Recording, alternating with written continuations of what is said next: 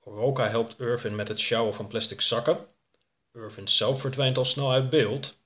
Wubbel vertrouwt de situatie niet. Nadat Oroka Sonny een stuk vlees heeft gevoerd, gaan ze er vandoor. De volgende ochtend lijken ze een verstekeling aan boord te hebben. Hoofdstuk 17 Met z'n drieën.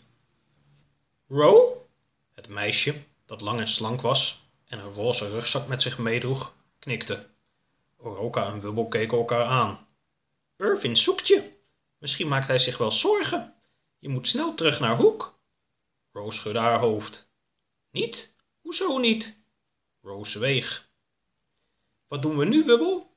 Ik denk dat we toch maar terug moeten rijden naar Hoek, of niet? Ik vind het allemaal maar vreemd. Gisteren dat gedoe bij Irvin en nu dit. We kunnen haar ook hier achterlaten. Hier? Oroka keek naar de velden om hem heen en naar de weg waarlangs ze stonden en waar sinds hij wakker was nog geen auto was gepasseerd. Nee, dat doen we niet. We brengen haar in ieder geval naar een plek waar mensen zijn. Goed. Wubbel sprong voor in de auto en kwam met een wegenkaart onder zijn vleugel weer naar buiten. Hij vouwde de kaart open. Dan brengen we haar hierheen. Waarheen? Naar Soma, een stadje waar de moeder van Jim het gisteren geloof ik ook over had. Het ligt hier niet zo ver vandaan. Goed, dan doen we dat. Ro, we brengen je naar Selma. Ro? Ro was uit de laadbak van de auto verdwenen en op de bijrijdersstoel gaan zitten. Ze nam een hap van een stuk brood dat ze uit het dashboardkastje had gepakt. Wat zullen we nou krijgen? Ga jij eens snel van mijn plek af? Ro keek naar de eend, van wiens drukkige kwaak ze niets verstond. Ze trok de deur dicht. Nou, ik ben al helemaal klaar met dit mens. Wubbel sprong met een paar vleugelslagen de laadbak in. We hebben toch ook een geweer bij ons? Waar ligt dat hier ergens? Rustig aan. Ik ga wel even met haar praten. Oroka stapte de auto in en kwam een paar minuten later weer naar buiten. Wubbel stond nog altijd boos in de laadbak. En, gaat ze weg of moet ik actie ondernemen? Nee, dat hoeft niet. Ik heb haar uitgelegd dat, uh, dat jij ook voorin mag zitten. Dat ik ook voorin mag zitten?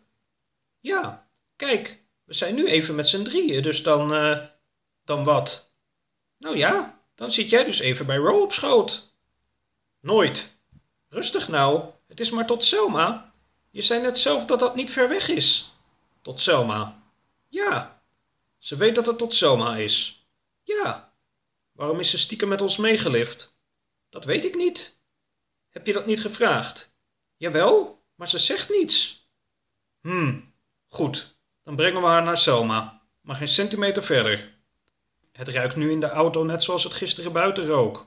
Wubbel zat met een opengeslagen wegenkaart op Roos schoot en draaide een raampje open. Oroka keek naar Roos kleren, die er vies en oud uitzagen.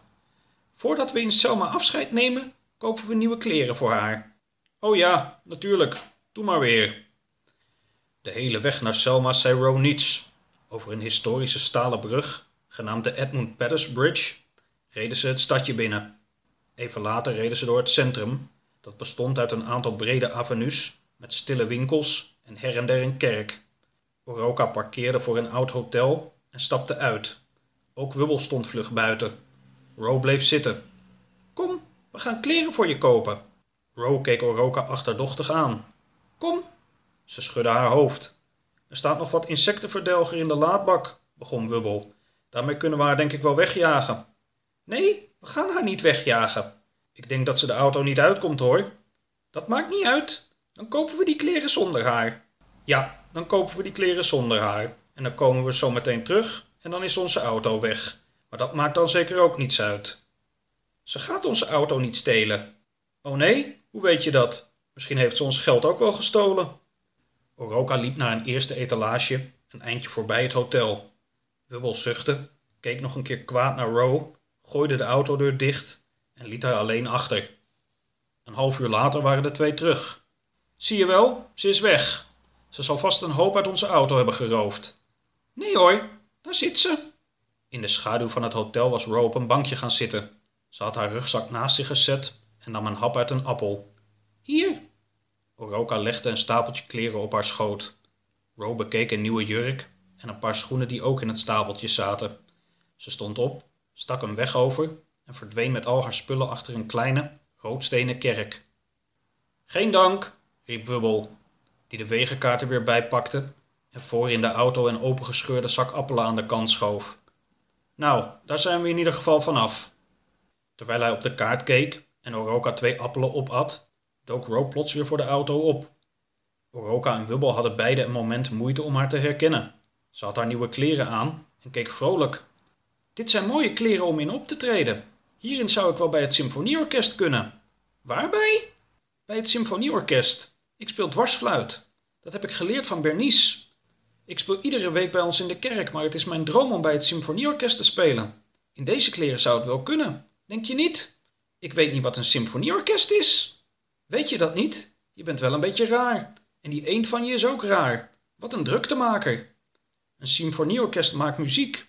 Daar kunnen mensen heen gaan om te luisteren en te kijken. Kom. Ro deed een paar stappen naar achter en wenkte. Oroka volgde haar naar de zijkant van het hotel. Kijk, Ro wees naar een affiche aan de muur.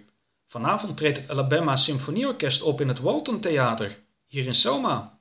Zullen we daarheen gaan? Dan zie je wat een symfonieorkest is. En dat is vanavond. Ja, vanavond. Er zullen vast nog wel kaartjes zijn. Vanuit de auto zag Wubbel Oroka en Ro nog wat met elkaar praten. Hij wachtte op het moment dat de twee afscheid van elkaar zouden nemen, maar dat moment kwam niet. De twee liepen terug naar de auto. Zeg Wubbel, heb jij wel eens een symfonieorkest gezien? Nee, en zeg verder maar niets meer.